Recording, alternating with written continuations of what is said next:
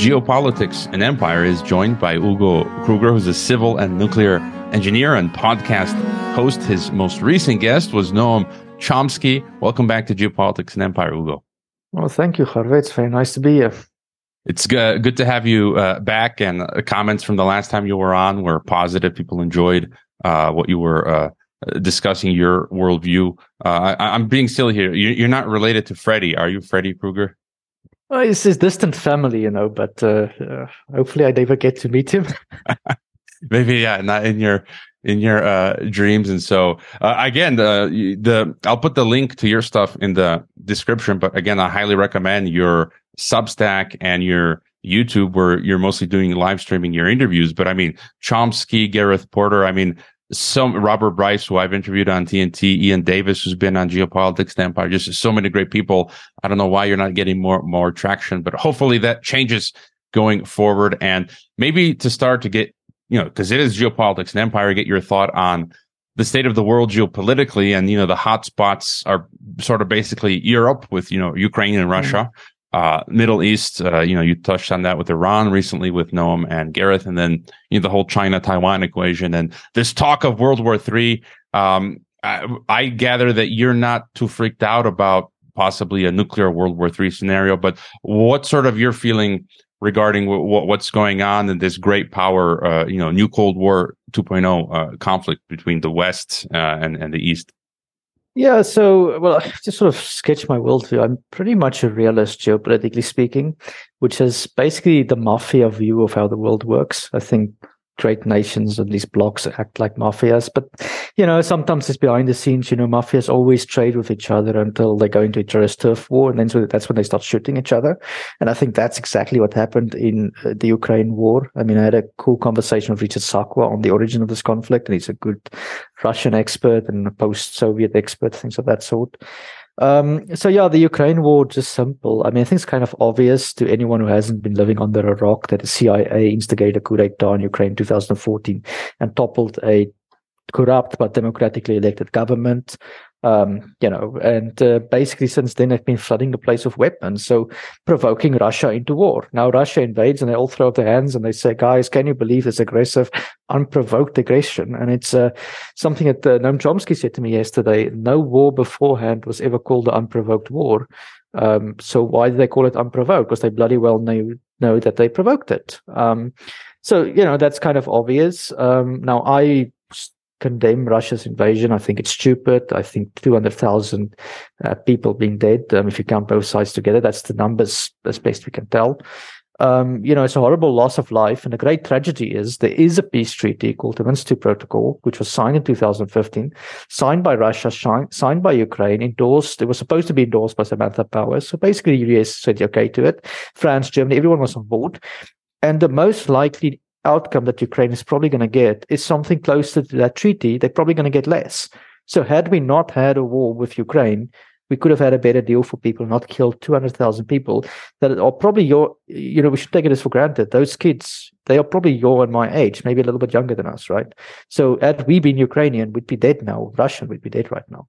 So, you know, I find that just tragic and, and, and stupid what is going on over there. And I find the political response so irrational. Um, there is nuclear weapons. Now, I am a bit, I, I, am concerned of nuclear weapons. Like you should not provoke Russia too far, far, and you should try and diffuse the tensions. So the missing word here is détente, basically.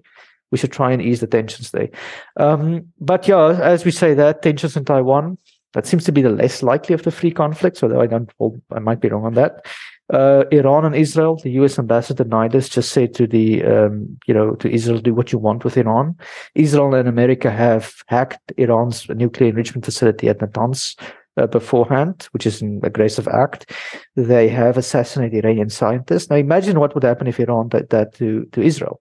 They'd be blown to pieces. So, you know, you, you have major aggression in the Middle East, major aggression in Russia, Ukraine, and all we're saying is ease the tension, stop killing each other, and maybe steal money together. You know, if you're mafia, that's where mafias work the best. They they, they shouldn't be fighting over the turf war. Yeah, yeah that's how I see it. Yeah, yeah, yeah. I would just add on top of that, and I uh, I think it's a very uh, fair assessment you give that we're seeing now in Georgia.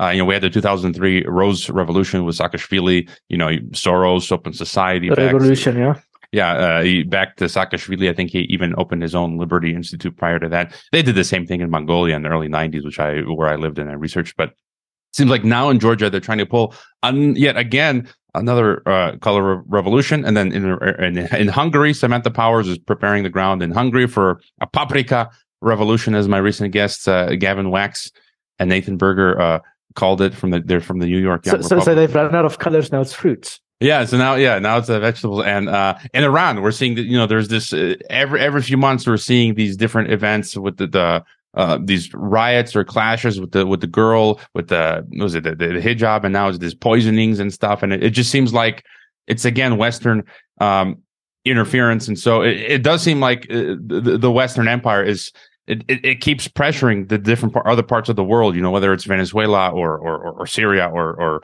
going back to Georgia or, or uh, Iran. And so, you know, any, any further thoughts? Um, a quick shout out to our sponsors, which you can locate via the sponsor page on geopoliticsandempire.com or whose links are included in every podcast description. I've tried privacy phones in the past, such as Silent Circle's Black Phone, which turned out to be a dud.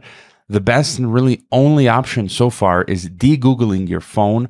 Now, you can do it yourself, but I've never had the time to figure that out and simply got an above phone. They sell de-Googled phones that come with a suite of software. They also provide support and a monthly above privacy suite with many features such as a unique phone number, encryption, email, VPN, and so forth. If you're looking for a private phone, check out Above Phone. Make sure to click on the above phone link on geopoliticsandempire.com or via the podcast description so that we can enjoy a commission. Also, check out the Nomos Time Bank at nomos.net, which you can download in Spanish or English to your Apple or Google or de-Googled phone. Nomos allows people in your community to exchange services using time as a currency rather than fiat money. This will be one great way to survive in the coming algorithm ghetto. If you need health insurance, you can talk to my friend James Guzman of the Borderless blog, podcast, and health insurance. He offers free consultations. Simply schedule a time with him over at borderlesshealthinsurance.com. Finally, you can donate directly to Geopolitics and Empire, consult with me, the host, or become a member to join private monthly member Zoom calls where we shoot the breeze discussing world events. Uh, so, I, I, mean, the one in Iran I've been following very closely because my wife is from there. So, I wrote an article on my Substack called The Cover Up um, on the history of the hijab in Iran. Um, first of all, this uh, Kurdish girl, Mahsa Amini, um, it is true. The I, I don't. I mean, I'm going to very measured in my my answer here, but I'm not sure that the Iranian government is lying here. Okay. Um, it is not clear to me that she died from the morality police. Her family's lawyer accepted that she had heart problems beforehand. Okay. But it is clear she's died. Now, um, there's been multiple cases like this in the past where girls in Iran have been mistreated by the morality police, usually in rural areas as opposed to city areas. It is institutionalized to some extent. To some extent, it isn't. The morality police is also misunderstood because it's not a unit, um, like an official unit of the state. The Basij, which is a paramilitary, can enforce it. They tend to be violent. Some of it is more like, um, you know, if you went over red traffic, they take you to an area to explain to you the rules again, type of thing. And in some cases, they do, you know, abuse people. So there is human rights abuses. So this issue comes a long way. But what people haven't mentioned is the Iran's own parliament in 2018 uh, gave an assessment of the hijab rule and they called for the abolition of the morality police. Iran's own parliament said this. I haven't seen that being mentioned in our media. So, you know, it's the censorship by omission with this whole issue again. Um, now, what is happening? Well, that story spread through uh, a Persian International, which is a Saudi Arabia funded Iranian newspaper in exile. Okay. So that sort of tells you already what's happening over here. They are weaponizing women's rights. Um, before this issue happened in Cannes, for example, um, the Cannes Festival, the winner was the uh, Iranian woman won the, the, the, movie festival for the movie Holy Spider, which is a very cool film, by the way, about a serial killer in uh, Mashhad. Um, anyways, at his speech, he said a few months before this revolution happens, the next revolution in Iran will be feminine. Okay. So it's sort of this thing what the CIA does where they announce things through the movies and through the films before it occurs.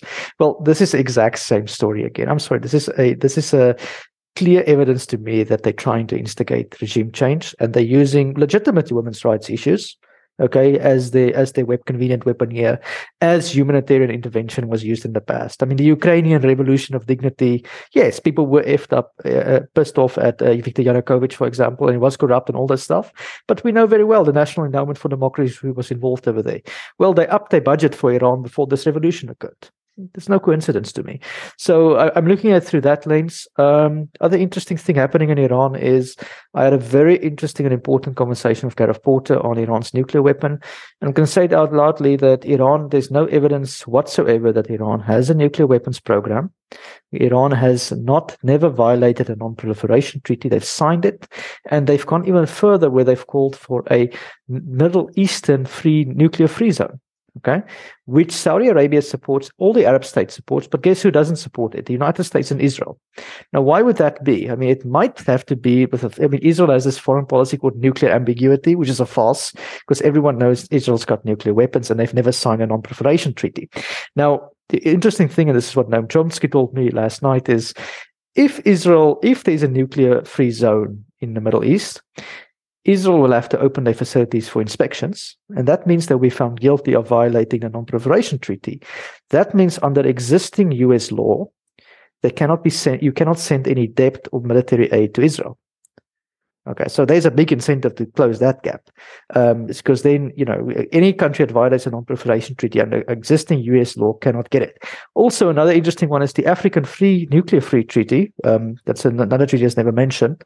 Includes Egypt. Now, Egypt has signed it but never ratified it, and the reason Egypt doesn't want to ratify it is because if you sign that treaty, you cannot treat trade with a country that violates the non-proliferation treaty, which again is Israel. So that is sort of the geopolitics here. Uh, my sense is that Netanyahu is trying to escape prison sentences at the moment and is exaggerating again the threat of Iran. But th- that conflict is very serious at the moment. I, I am really worried that um, Israel might do something reckless and drag the US into another war. And, you know, we know that was the strategy of the Iraq war as well. So. Yeah, and you know we just saw Mark uh, Milley out in Syria saying we're not leaving Syria, and they're reinforcing again troops uh, in Iraq. And just one more point on Iran that I thought was interesting. Just everything you said with uh, I agree with the, the the movies and. It's like they they want to pull Operation Ajax 2.0. Like like literally they they they they can't think of anything more creative because I see them trotting out now more and more on the MSM, you know, Fox and CNN the Shah's mm-hmm. son. The, they call I think they call him the crown prince uh, in, in, exile. prince of what? You know, but whatever. Uh, Pahlavi. Yeah, Reza, Reza Pahlavi. So basically, he, they're trotting him out again. It's like almost they want to do another coup and then put him back uh, in well, like not, his not father. to him. There's a few groups. First of all, is this Masih Alinejad. Well, it seems that she lives in a safe house in the United States that is paid by the FBI and the CIA. I mean, what a coincidence, you know?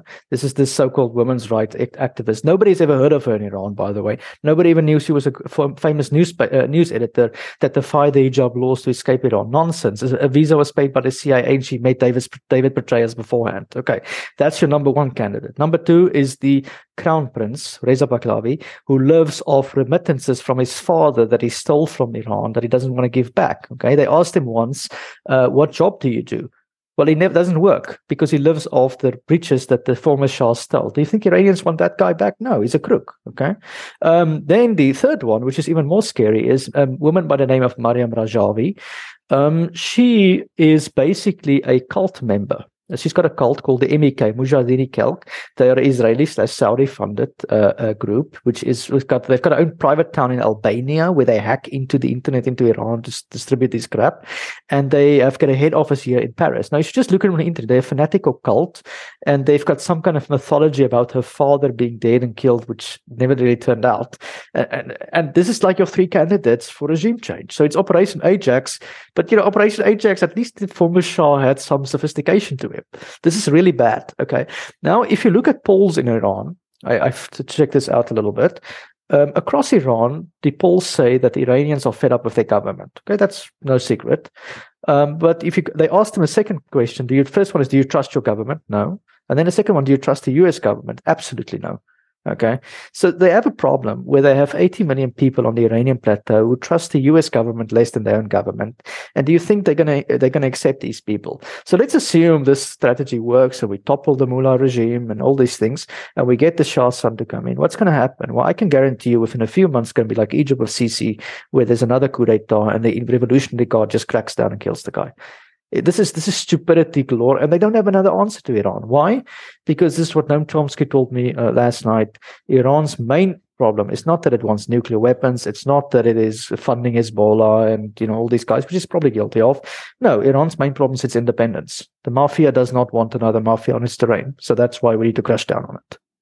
Yeah, that it's it's not going along with the globalist uh, mafia, and so anyone that's not plugging into the you know that system has to be changed. And m- maybe then to go back to the nuclear issue you know i had uh Steven Starr on recently as you did and you know i mentioned I, i've lived in kazakhstan. I visited the principal soviet nuclear test site uh, 500 plus nukes dropped there uh, and so I, i've been to ground zero at the polygon. Um and the, I guess the issue is radiation. So as you mentioned, the the the capacity uh, for destruction of a nuke is there, but then separately there, there's the equation of uh, radiation and fallout and that that sort of thing. And you've been digging into that. What's sort of your conclusion or takeaway? Yeah, so that that very interesting one. I had a discussion with Edward Calabrese on this, the history of the LNT model, the linear no threshold model of radiation.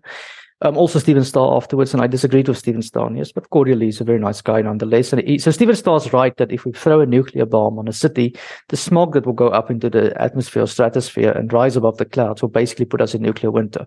Okay. That is the scariest scenario. But where I disagree with him is the fallout from radiation. I don't think it's as dangerous as people think.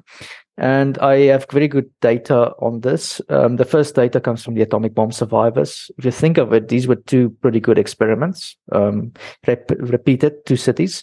And if you look at the life, uh, life um, of these, uh, um, you know, of the survivors, people who were exposed to high levels of radiation, uh, the amount of cancer is only like six to 7,000 people. That includes, you know, that's, and something like 3,000 above background. So I don't believe radiation causes cancer uh, if it does, it's at very high dosages, not at low dosages. Um, and that's sort of the the the the, the thing about the, uh, nuclear has been until the 1970s. Uh, we had nuclear safety standards that accepted a much higher threshold of, rate, of background radiation there were lots of bombs detonated in Nevada, which is probably similar to Polygon, in, you know, in, in, Kazakhstan. And there's populations living next to it. And if you look at those populations, in Utah, for example, who got most of the cloud and, and the fallout from Nevada, has the lowest level of cancer in the United States. And this is where the concept of radiation hormesis comes in. If you go for radiotherapy, for example, they shoot you with radiation that is four to five times behind, uh, higher than uh, background radiation and that is to boost your immune system. And it seems that cancer, at least certain types of cancer, is related to a weak immune system. So if you're exposed to radiation, your body can adapt to it. This is the point to a certain level. I mean, obviously, the guys at Chernobyl who were next to the blast died, and the people who had died in the atomic bomb, things of that sort. But um, argument here has been that yeah, even if you look at Chernobyl, for example, the animals at Chernobyl they're fine. They seem to be doing better. So you have to question why is why are mammals doing well, well in the radiation you know exclusion zone? Um, and if you look at even the amount of people who died at Chernobyl, it's something like 3,000. Um, you know, the amount of cancer deaths is within the noise.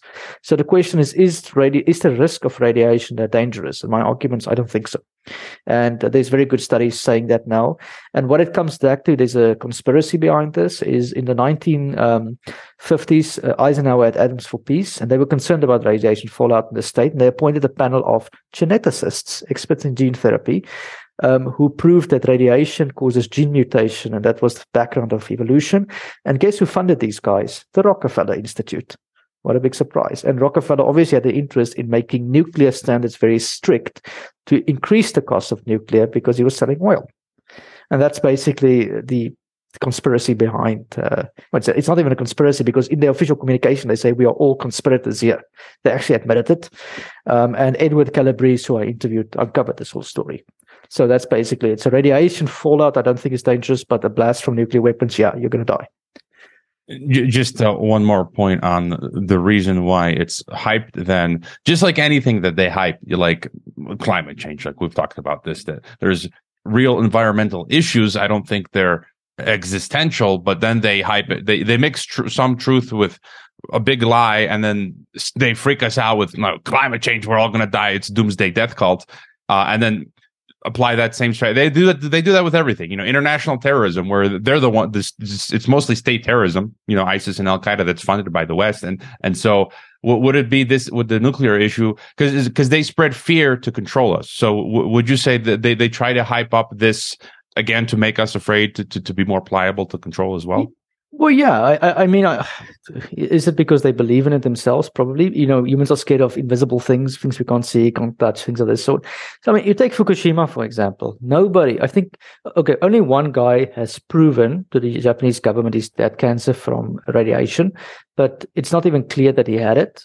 But, okay, say one person has died of, of cancer from radiation. Nobody has died of radiation at Fukushima theoretically, statistically speaking, more people died during the evacuation. And now they've got this major exclusion zone, okay, which they put people out of their houses, they can't go back. Some people refuse to go and they seem to be fine there. So, you know, the fear of radiation is making nuclear expensive. You know, that the fossil fuel industry has obviously got an incentive for that. And um, the second one is I do think nuclear weapons in particular are being used at the moment. They're being used to generate fear right? And if we can, I, am not sure if you know I can get over the fear of being blown to pieces by a nuclear weapon, but a lot of the fear being told is like if the weapon goes off, there's going to be a wasteland, and that's what you really need to be scared of. And I make the argument that the the the, the evidence for that's very poor because people still live in Hiroshima, Nagasaki today, and the, nobody seems to be dying more of cancer over there.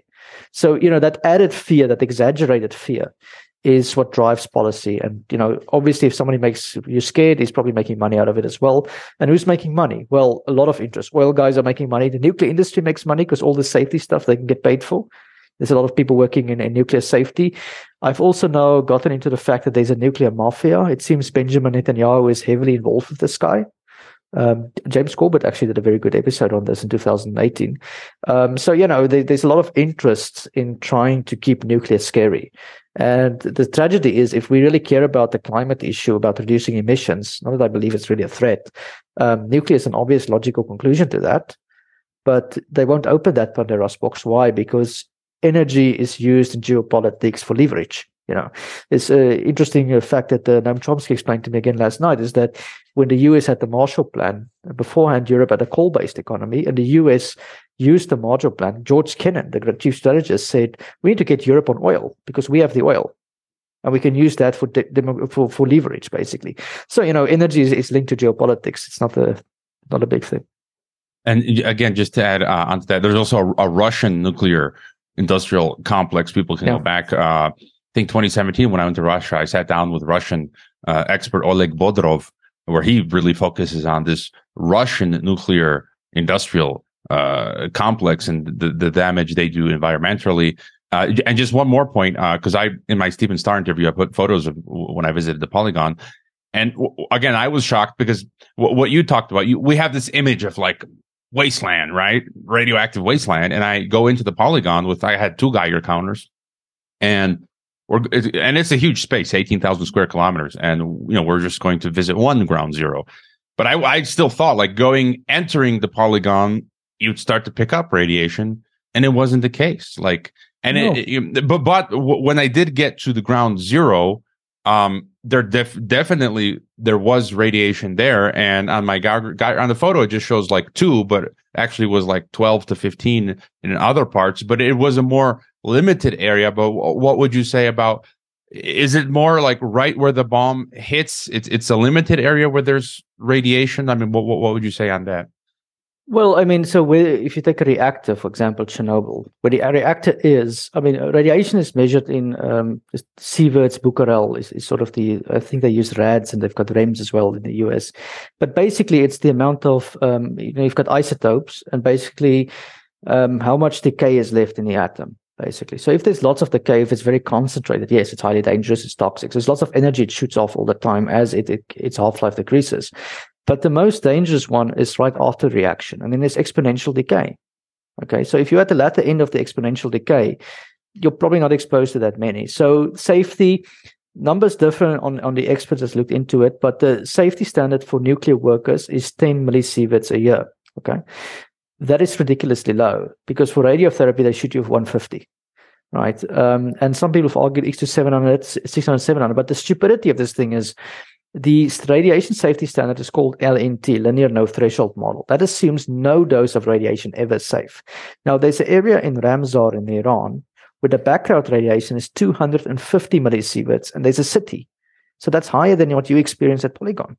So my argument is if, if the guys in Iran is not dying, I mean, clearly that area should never have been evacuated, or maybe it should have been evacuated for a time and people can repopulate already and, and that kind of worms needs to be opened up. Um, but you, I mean, you, you probably have to do proper studies to figure out what it is. But definitely, I would say that you, you know you can probably get 100, 150 should be fine. What is the duration of the exposure? That remains to be seen. Because remember, if radiation hits your, you, basically your cells, um, your, your uh, it, the basically the molecules go bust. It's ionizing radiation, but your body has a repair mechanism. You have meiosis, so it's like getting a sunburn. You know, that's theoretically damage from radiation you get out of the sun, your body heals. And then it sort of tans, and that tan makes you more resistant. And that resistant is what they call radiation hormesis. So if you're exposed to low dose radiation, your body learns to adapt to that environment as people in polluted cities learn to adapt, you know, all these type of things. We're evolutionary beings to a certain threshold, you know. So there's a certain range um, of radiation that is probably safe, and we know our standards are conservative, but we need to determine what that threshold is. In France, they did a study a few years ago, 2007, the Académie des Sciences, and they came out and they said above, below 150 millisieverts, so that's 15 times uh, background radiation, um, they they cannot statistically significant detect any cancers.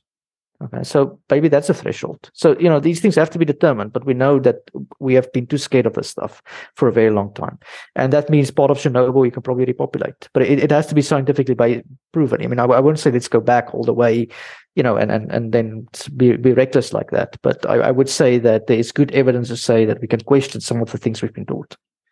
I, I just keep thinking of more questions when it comes to this uh, radiation stuff, and just one more when it comes to people with cancer and then the, the chemotherapy, the radiation therapy. I've viewed that like if I got cancer, I, I would look at many different natural ways to deal with it first. And I've viewed chemotherapy as, as harmful. Do you have any thought on the yeah, radiation? so, so chemo is not radiation therapy. Uh, chemotherapy, statistically, it, it doesn't seem, in my view, to do anything. I mean, I'm not a cancer specialist, so uh, take it with caution. Uh, radiation therapy, though, there's very good work by a guy, by Professor Mohan Doss M O H A N D O S. He's an Indian immigrant to the United States.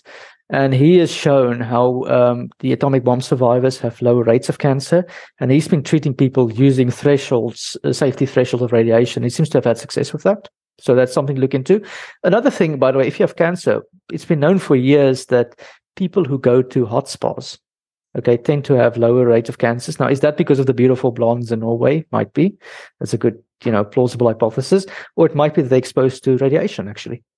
And it seems to be that uh, at least some types of cancers, you know, are lower of radiation. So that's maybe a natural radiation exposure.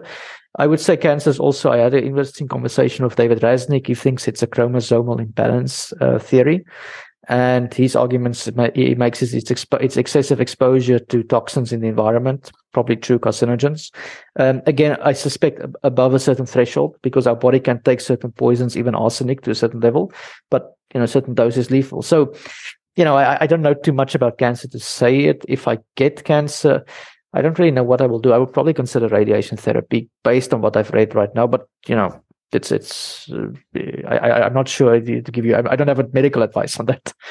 And youtube now is going to flag that uh, recommendation as you know um, pseudo what do you call it uh, pseudo whatever. Yeah. uh, qu- quack quack science um, yes. yeah um, okay m- moving then to the biosecurity state you know the, the, the global technocratic dystopia. And you you've have you have some experience uh, in this and urban uh, planning. You, you, last time you told us about what happened in South Africa. Uh, and again, the, the, the issue is here the algorithm ghetto, right? The the digital IDs and, and the health passports. And you know, I, have been telling this story in recent weeks. I, I used to teach at the Tec de Monterrey, uh, which is owned by FEMSA, which is an actual partner with the World Economic Forum. Uh, in fact, Tec de Monterrey, uh, one of the top schools in Mexico, the only university in all of Latin America to be invited to Davos. Uh, and so they just rolled out on their campus the first OXXO convenience store that's smart. No people, no cash accepted. You have to register your phone, scan a QR code. You walk in. It's like this Amazon and Whole Foods stores. You take whatever you want and you leave. and then they're prototyping it now, and then they're thinking of. They said they they can replicate it to all across Mexico, to hospitals and, and malls and and parks and you name it. And so this is the fourth industrial revolution we're seeing now being driven from Mexico to US to Europe, you name it, China. And so uh, you're not. What are your you know latest thoughts uh, as to the whole COVID nineteen eighty four biosecurity thing? Uh, uh, you know, is, is it going to end? Well, and and how do you see them pushing forward? You know, with this cash. Well, well, they, they they clearly there's clearly people pushing for this stuff, right? There's no doubt about it. Davos, it's it's a variety of interests. I don't think it's just Davos, but they definitely at the center of uh, a lot of the scrappy ideas. You know, my suspicion is yes, it can be damaging, but people will adapt around the rules and people will find ways to corrupt the system, as was the case in apartheid South Africa. Some people have told me even in Soviet Russia, even under Stalinism, they found ways to make money when it was illegal to do so. You know, they had ways to break the system. Um, and I've seen this in, in a variety of countries in the world of crappy governments. I mean, look at Argentina. How many times haven't they had inflation, right? Where theoretically you've got no way out, but people find ways to put dollars under their bed. So I, I, really doubt the ability of these technologies to um, be so controlling, you know, on a personal level. But I mean, it is damaging. It's an idiotic brain brain dead idea. Um, essentially, it comes down to rationing. You know, that you can have a certain carbon footprint and you can travel here, you can't do this, whatever, whatever. But look at the resistance against it. I mean, we now have governors in the United States speaking out against this stuff, right? We have certain states uh, um, blocking um, uh, what did DeSantis say? The, the, the devil stuff is out of question here. We have people in Europe speaking out against it, and look at the uh, um, the media reputation that Davos has gotten. Look at those interviews from Rebel News, etc. I mean, there's a lot more people questioning this stuff. So you know, I'm optimistic that. Um, uh, uh, you know, people are going to push back against this in their own ways and very creative ways. I mean, I actually want them to try and censor the internet because there's so many clever kids who know how to way, know to work their way around DARPA you know, that will find alternatives. How many people didn't discover Odysee and other platforms during COVID because they tried to censor YouTube? And my sense is if you know how to adapt, if you have a sense of the stuff, you would survive it. I, I, I like your attitude. I, I, mean, I've been joking about this. Uh, I, I, my phrase I came up with was, "We are we're privileged to be beta testing the mark of the beast uh, system. So we're like those engineers who are beta testing uh, these iterations, and it's like well, the critique against this stuff, right, is um, F.A. Hayek had a very good critique against the Soviet Union, which was a centralized authority has an intelligence problem. He doesn't know how to distribute uh, um, resources. Now, EO-based supercomputers doesn't have the algorithm to distribute it. It cannot predict demand. You've got a system that changes from time one to time zero. So if you're going to try and manage a society on this technocratic basis, it's going to be a F up very quickly. And that's my sense of it, you know. Yeah. So um, no, I'm I'm not uh, I'm not concerned. Uh, I'm somewhat concerned, obviously. Um, I, I don't really want to fight the system like this because I would like it to not be implemented in the first place. But I think sometimes people are too much obsessed with this and then they don't miss stuff that's happening in contemporary politics. Because just by looking at geopolitics, as we just spoke about, the war in Ukraine to me is far more concerning than uh, than this thing at the moment. Yeah, and um, you know, any we've sort of covered the waterfront. Um, you know, anything else that's uh, that you're looking at that that you want to mention? Well, no. the The only thing is, at the moment, I'm trying to. Um, so I'm I'm on my way to try and maybe understand the Middle East a little bit better and, and understand the conflicts over there. I've gotten, I spoke, I should have done it earlier, um, but I've gotten a little bit more outspoken against Israel because of what's going on over there. And let's face it, a lot of people don't want to be outspoken against Israel because of the Holocaust and the Second World War and all those things. And yeah, sure, you you should not go into that land too far. Um, but uh, I'm very skeptical about the intentions, especially Netanyahu's intentions with uh, Iran at the moment. I think Netanyahu is doing enormous damage to Israeli democracy. Um, you know, he's trying to avoid a prison sentence and he's actively undermining the judicial system and he's uh, consequently kicking Palestinians off their land, you know, in, in a process of doing so and potentially pulling the United States into another unwinnable war with Iran. So that is sort of where my attention is at the moment. And uh, what I would like people to not lose track of while the war in Ukraine is going on. I understand there's a lot of things to worry about, but that is sort of really what we need to push against is the militarism that has taken over the US establishment. And it seems to be a Republican and Democrat thing. There is like no pushback from the authority against the military. And it can so easily change with a few policies, you know. Policy, policy sits behind all of this, America.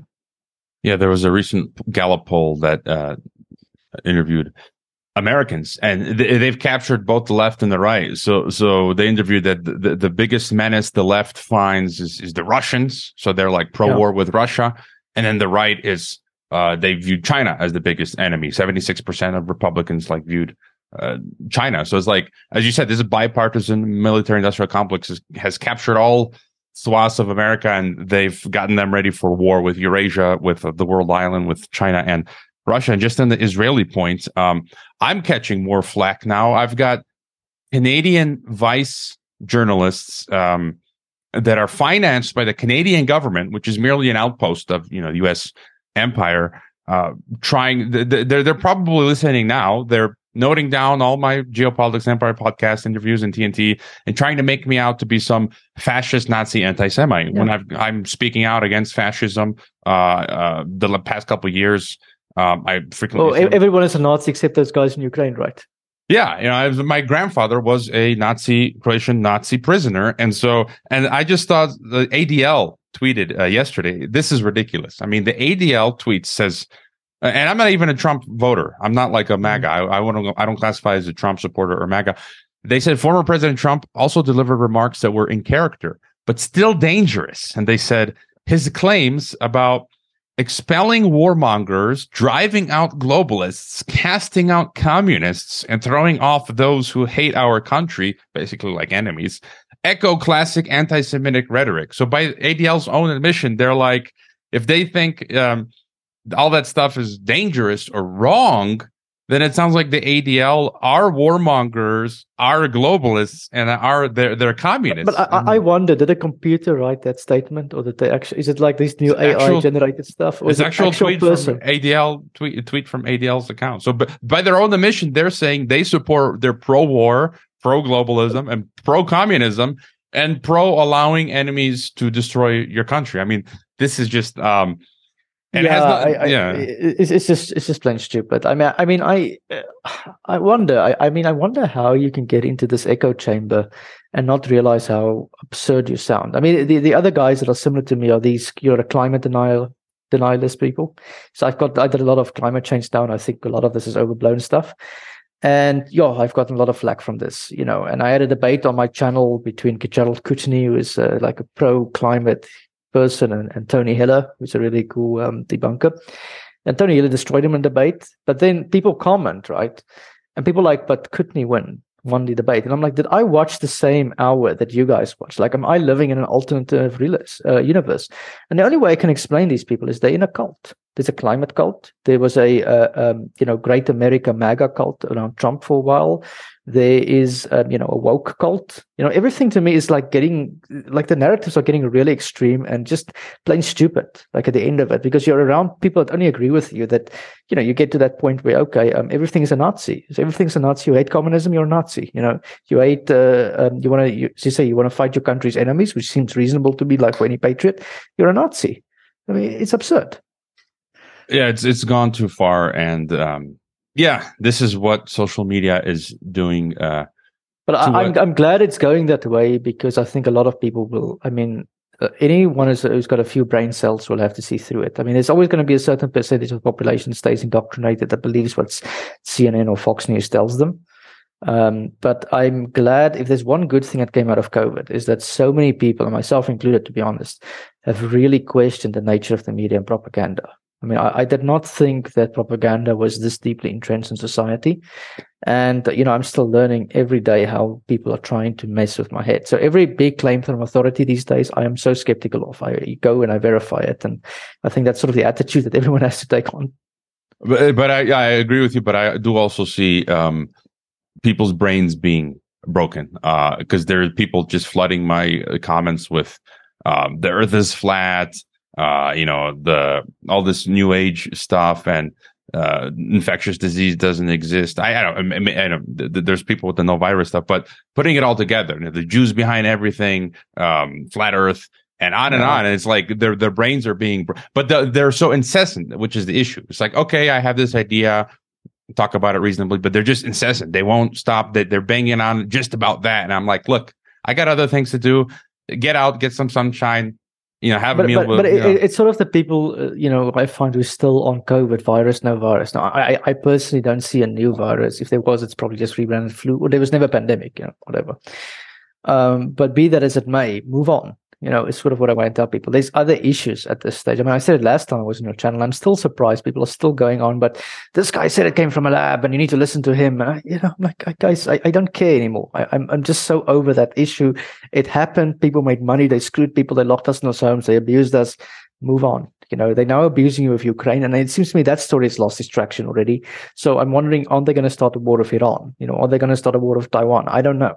I don't know what the next crazy story is, but there is going to be one and be prepared for that one you know, or just go on holiday for a while, relax, come back, chill a bit. The world is not coming to an end. Don't believe in the apocalypse and know the Jews don't control everything. You also are in control of your own life.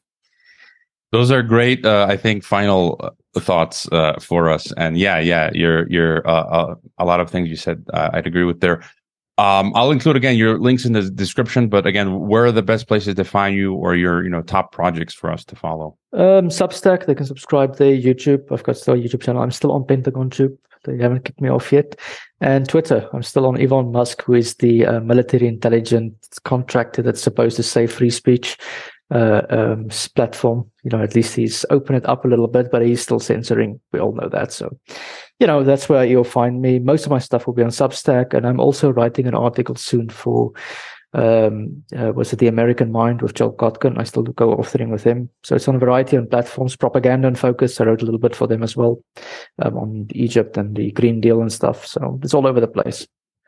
Yeah, and I, you know, Pentagon Tube. That's what I call it. I mean, let's just call things as they are. Call a spade a spade. Pentagon Tube, and you know, DARPA's LifeLog, which is Facebook, and so on and so forth. And so, all right, Hugo. Un- until next time. Thanks for being on Geopolitics Empire. All right. Thank you very much. I hope you enjoyed this Geopolitics and Empire podcast. The website is geopoliticsandempire.com, and I encourage you to sign up for the free email list that goes out with each podcast and every weekend with a collection of news headlines. The newsletter and website are our last lines of defense. We're being censored and deplatformed. It's nearly impossible to find Geopolitics and Empire on the Google search engine. We've been blacklisted. YouTube frequently takes down our videos with strikes. Facebook restricts our page. Reddit and Twitter take down posts. And after the Associated Press mentioned geopolitics and empire in a 2021 article co-written with NATO, our Patreon account was terminated. Vimeo also terminated our Pro account. The best free way to help geopolitics and empire is to leave a review on Apple Podcasts or elsewhere and subscribe to all of our media channels. You can find the video broadcast now on five platforms, Odysee, Rokfin, Rumble, BitChute, and Brighteon. You can find the audio broadcast on the podcast ecosystem, SoundCloud, Apple, Spotify, and so on. My current favorite social media channels are Twitter and Telegram, but you can also find us on Gab, MeWe, Minds, Flote, VK, Instagram, Facebook, and LinkedIn. Finally, Geopolitics and Empire is in dire need of funding to continue.